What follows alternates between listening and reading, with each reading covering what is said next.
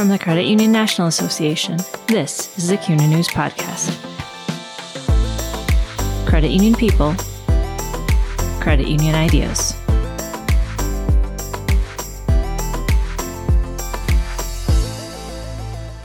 As traditional phishing attacks become less effective due to organizations' stronger internal controls, cybercriminals are turning to targeted business email compromise attacks. For these criminals, it's all about securing credentials, according to John Moeller and Randy Romes, both cybersecurity principals at CliftonLarsonAllen. The stakes are high. The average financial institution cybersecurity breach takes 177 days to identify and 56 days to contain, and costs nearly $6 million, according to the IBM Security Cost of a Data Breach Report 2021. I'm Bill Merrick, Deputy Editor at CUNA. In this episode of the CUNA News Podcast, recorded during the 2023 CUNA Cybersecurity Conference with NASCUS, Romes and Moeller discuss the state of email phishing, the role of artificial intelligence in these attacks, how these crimes will evolve in the future, and more.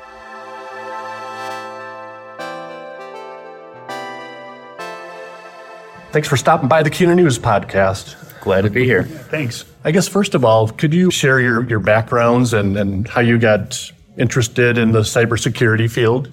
This is Randy. I'm I'm a bit of a poster child for alternative career paths. I started out as a high school science teacher, self-taught computer person, and got an opportunity to change careers and join then Larson Allen, now CLA, in a more of an IT consulting role, just basic IT project management.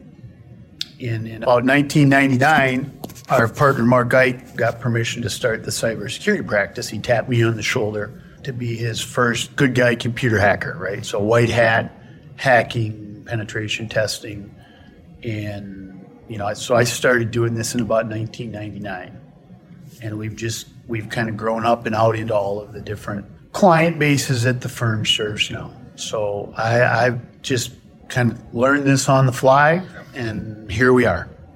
What about you, John? Yeah, I started out around the same time, late 80s. And, you know, things I think about is back then I was working on computer hardware, installing computer networks when Novell networking was all the rage. And remember a time when you didn't have usernames and passwords. You just walked up to the machine, you had a C prompt, and you typed something in, and away you went. I remember probably early 90s coming across my first computer virus, which was a big deal because there was only a couple out at that time. And so, you know, from from there, just continued the IT consulting career. Came on board with CLA about 17 years ago, doing managed services. Started working with Randy, gosh, probably 10ish years ago, and in this whole cybersecurity field. And it's a great field to be in. It's kind of just blown up in the last decade. So continuing yeah. to learn and try to stay on top of it. What appeals to you most about the cybersecurity field and, and just the function that you do? From from my standpoint, I like the regulated industry aspect of it with credit unions. I like the ability to translate that into actionable items and things that the layperson can understand. I like the I like the technology. I like trying to stay on top of that, and you're always learning something new and then working with a great group of professionals within CLA, you learn from them every day. That kind of keeps me motivated. Randy, what about you? Yeah, I mean, I, I like the variety. The, the pace of change is pretty high. I got into it as a self taught, kind of self driven learner, and that's still the case. The people that are successful in this field need to be self driven, kind of continuous learners. I, I really enjoy the, the collaboration we have with our clients. They, they, re- they really rely on us because the field changes so fast and it's so important to their business that they, they really depend on us bringing our A game all the time in terms of keeping up to date with what the latest issues are, understanding, you know, how they need to serve their members, and how do we how do we bring a balance of reasonable security with a reasonable level of convenience and a reasonable level of business performance. And we're here at the uh, the 2023 CUNA Cybersecurity Conference with NASCUS, and among other topics, you have a full plate this week. You'll be talking about business email compromise and phishing attacks. So, what is the state of, of phishing today? How would you characterize it? Email phishing is the, in my mind, is, is the intersection between the people, you know, whether it's the, the member services, folks within the credit union or the members. So it's the intersection of the people and the technology and the processes. And, and most of the security vulnerabilities we see, always have seen, they're at those intersections, right? We can make a computer bulletproof as long as people don't use it, right? We can we can make the people super secure if we don't let them access the systems. And so the bad guys always have looked for those those weak spots, those gaps, those those overlaps. Email phishing is still a root cause in about 85% of the breaches. And it's because it's the overlap of the people, the process, and the technology. The the phishing that the bad guys are deploying is continuing to evolve you know, right along with the controls and the security. So in the old days, it was all about an email with an attachment trying to deliver malware. That's harder to do now because of our controls. So the bad guys have shifted focus to saying, okay, John's got access to log in and authorize payments or move money or do this. Instead of trying to deliver malware, let's just get him to give us his credentials. If if we can get his credentials, if we can log in as him, now we're him on the system. And now we have whatever rights he has. And so that's why you see things like business email compromise being a huge attack surface. You see a lot of email phishing focused on, on nothing more than getting credentials. If we can get your credentials, we can log in and be you, we can impersonate you. And then whatever you have access to, we have access to. Whatever we can do to impersonate you and ask somebody else to do something, that becomes the that becomes the attack surface. So as the as the controls get better, the bad guys are getting better too. They're they're treating it like a business just like we are. Yeah, the first thing I thought about when you asked the question, the first word that came into my head was lucrative, and lucrative for the criminals. They've continued to evolve, as as Randy said, and you know, you think about what's in it for them? What are they making off of it? I, I, read something recently that said for every one successful business email compromise campaign that they run, they have to target 2,500 businesses. And that's a pretty low, if you're starting at 2,500, getting all the way down to one, that's a pretty low percentage, but it's lucrative for them. And as Randy said, grabbing the credentials is the number one thing that they're trying to trying to do. And, you know, I think within our industry, there's regulations, there's constant testing, and so controls get better. But you think about those members who are not in a regulated space, so they're not having CLA come in and test their controls, they're not having an external exam, they're the targets, and, mm-hmm. and easily so. And, and what worries me about that for a credit union is now you have that criminal impersonating that member, and how do you stop that? You know, the, you said an interesting thing about it taking 2,500 targets to get to one successful attack. The thing we have to keep in mind is just as we're trying to improve in automation with machine learning and, and artificial intelligence, yeah. well, the bad guys are too. So that transition from 2,500 targets to one success, mm-hmm. most of that's automated. Mm-hmm. Most of that is not heavy hands on the keyboard, time intensive for the bad guys. The time intensive piece is in the last, you know, the last three to five when they start to get success. That they don't put their hands on the keyboards until they've got that level of success. Yeah, I suppose it just the scale of it is just so much mm-hmm. greater now. Yeah. With AI. It is, and you think about ransomware as a service is is something that I think is interesting because you've got groups that are, are writing the code. You've got different groups who are distributing that code out there. And so it's very much run like a business subscription based. And, you know, it's just we're, we're dealing with smart individuals that I, I always think of it as smart individuals who are using their talents for the, you know, the wrong way. I know Randy will be covering that in his in his presentation here. So, in addition to AI as a kind of weaponizing AI. How else is phishing evolving? How are these attacks evolving? Most of the you know, they're still phishing consumers, right? We still get the hey, you know, your your Amazon delivery is being delayed. Click here to figure out why. So the, the bulk of your phishing is is dragnet phishing, right? They're, they're just sending messages out, casting a wide net to see who falls for it.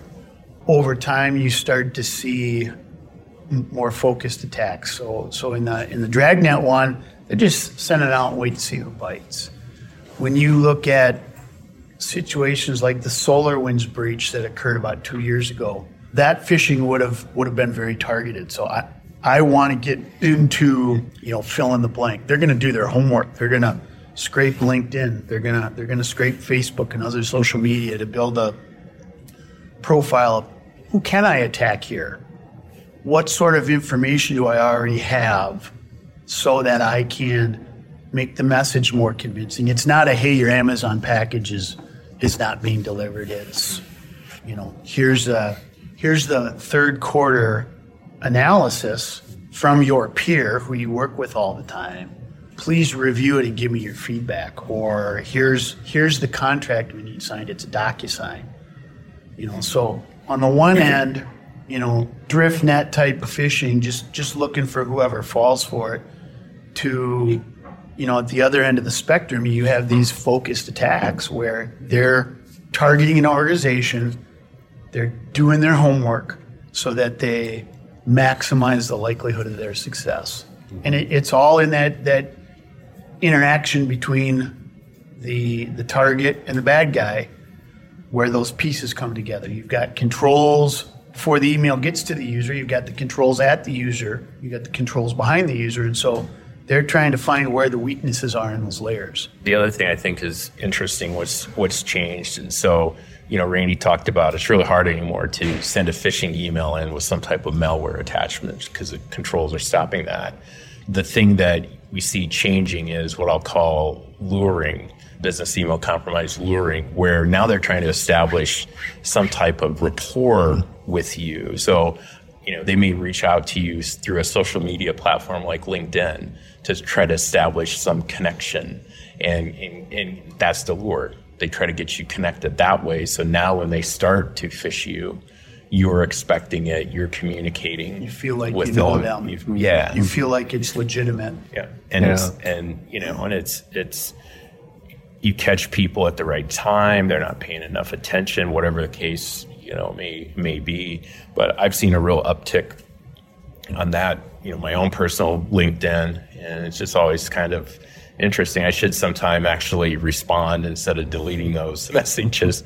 But you, you, continue to see that. It's just the evolution as the criminals are, they're smart.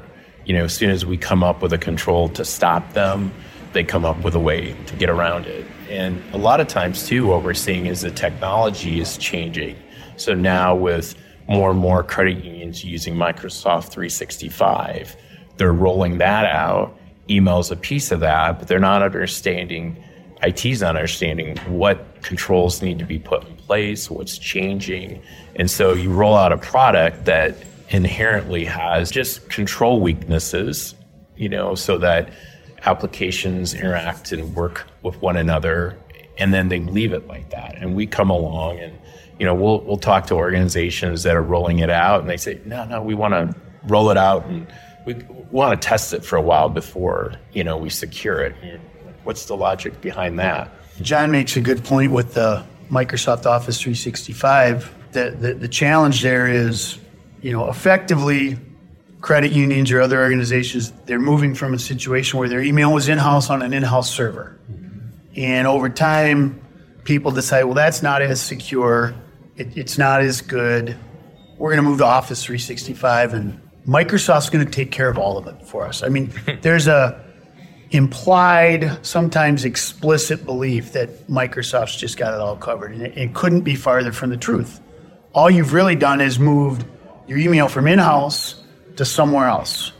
The controls all still need to be enabled and managed. The challenge is we've changed where they're at, and we've put the people who were responsible for it in-house in a position where now they're responsible for it somewhere else and they don't know how to do it somewhere else. Right? So in reality, a lot of organizations made it worse because they just moved to Microsoft.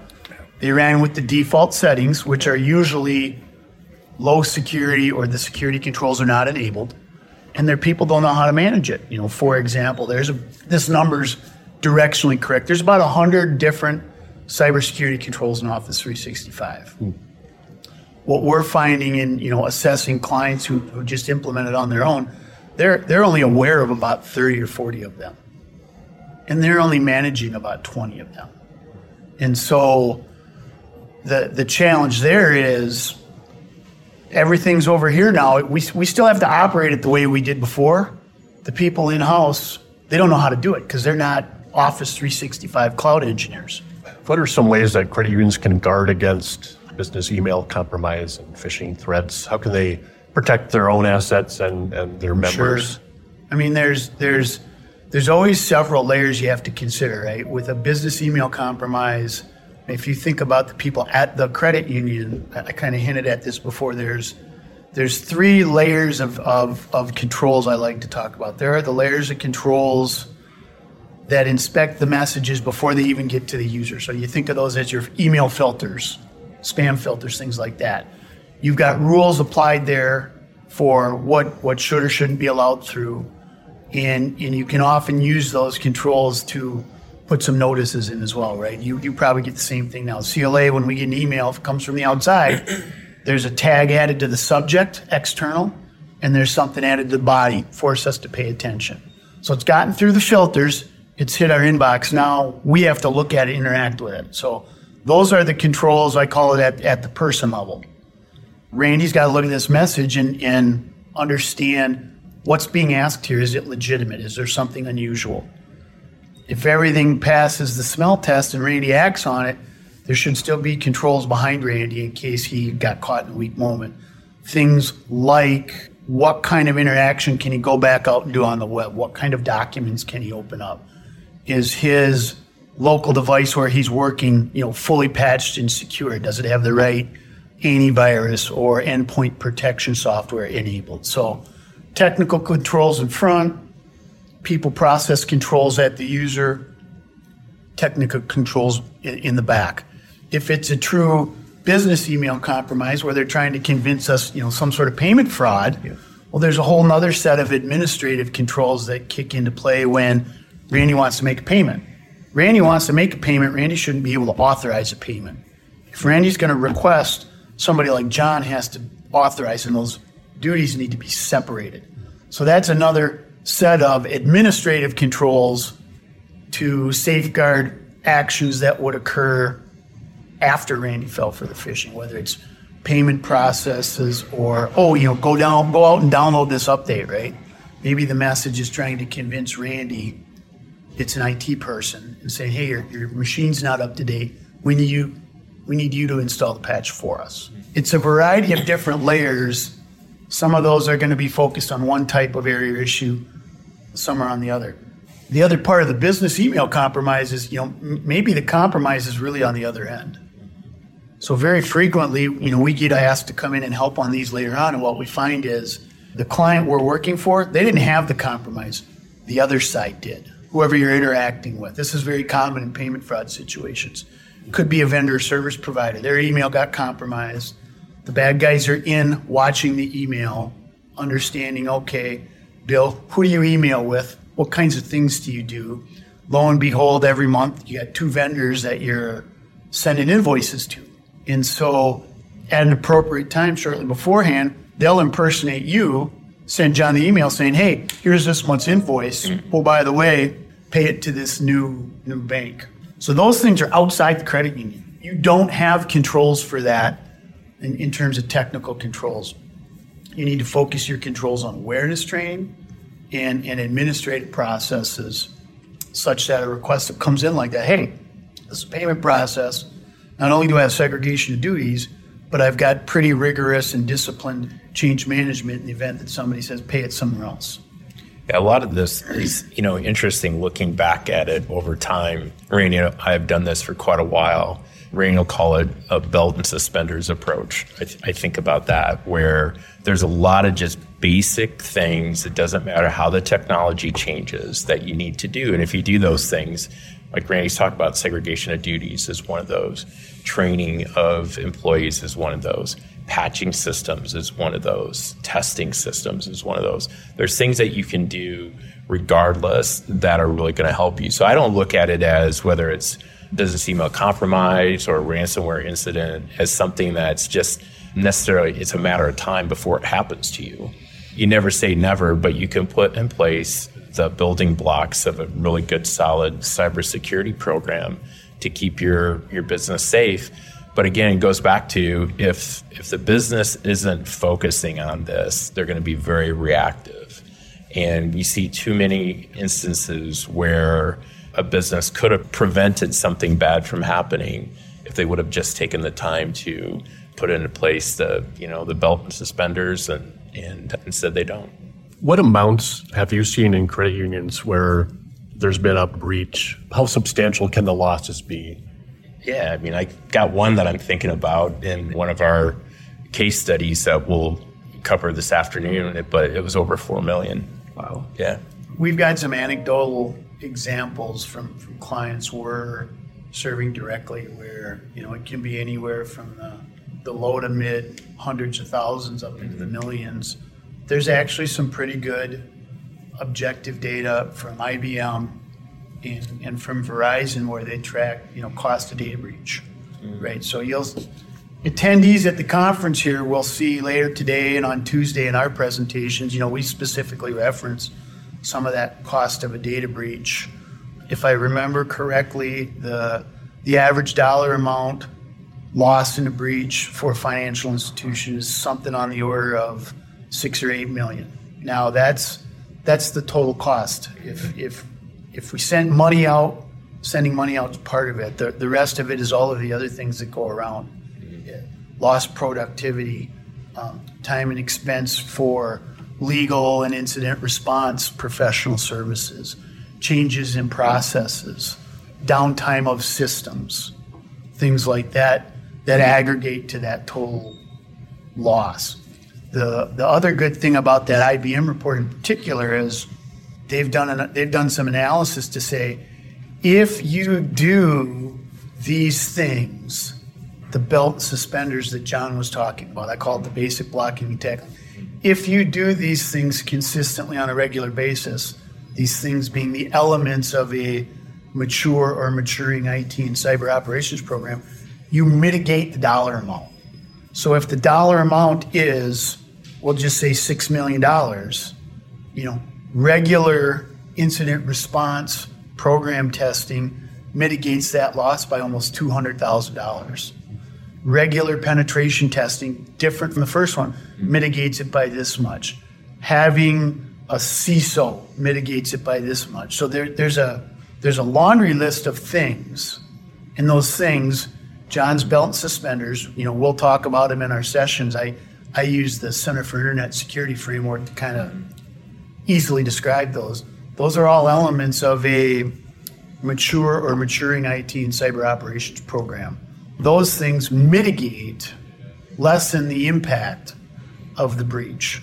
The, the other thing they do for us is we'll also look at that report because there's data on how long are the bad guys inside before we know it. How long does it take to kick them out? And so the the average, the, global average is about 200 days the bad guys are inside before anybody knows it, yeah. and another 70 days before we kick them out. So these belt and suspenders things, they, they do a couple things for us. If we can get into a mature operations model, they decrease the amount of time. You end up being on the lower end of the average. So, so they aren't in as long, and we can kick them out sooner. If we have those things in place, they mitigate the, the amount of the damage. The damage becomes less. Why? Because they aren't in as long. Because we can kick them out sooner. So th- these are an old colleague of, of mine called it a, it's like a self-licking ice cream cone if you start to do these things regularly the benefits accrue over time it's harder for the bad guys to get in in the first place the amount of time they're in is less, and the damage they cause is less. Yeah, one of the things I thought about when Randy was sharing that that information, and, and you know, the bad guys being on the network for you know 200 days before it's it's realized. There's another stat that I recall that says once they're on your network, it takes them less than an hour and 45 minutes before they start to move laterally across that network. So once they get on it, they're moving. And, think about what they're doing in that 200 days, the type of information they're they're gathering. They'll look at who are who are you working with. A lot of times when we see business email compromise on a on a member business, how does it affect the credit union? Well, the criminal sat on that member business network, watched how they communicate with the credit union, and now they jump in and they start to communicate with the credit union. And if I'm the credit union, how do I stop that? How do I recognize that? That becomes very, very difficult. And you know, think about they continue to change. So we talked about business email compromise. We've talked about business email compromise luring, but the use of of text or SMS to do phishing across that continues to become more prevalent. The use of social media platforms becomes more prevalent. So again, you can't just stay in one spot and continue to do what you've always done. You have to continue to progress. And that's, you know, I think for Randy and I, that's what we enjoy about this position is helping clients because I, I always think about consulting what we do. It's like dog years. It's like one year one year as a cyber consultant is, is we're seven years as a as a you know ISO someplace else. We see so much yeah. we're, in in we're in and out of different clients every yeah. week, and, and, you know we get the the benefit of learning learning hard lessons very quickly because we're helping somebody through it, and then carrying the lessons learned from those into our next interaction. Anything else you'd like to add?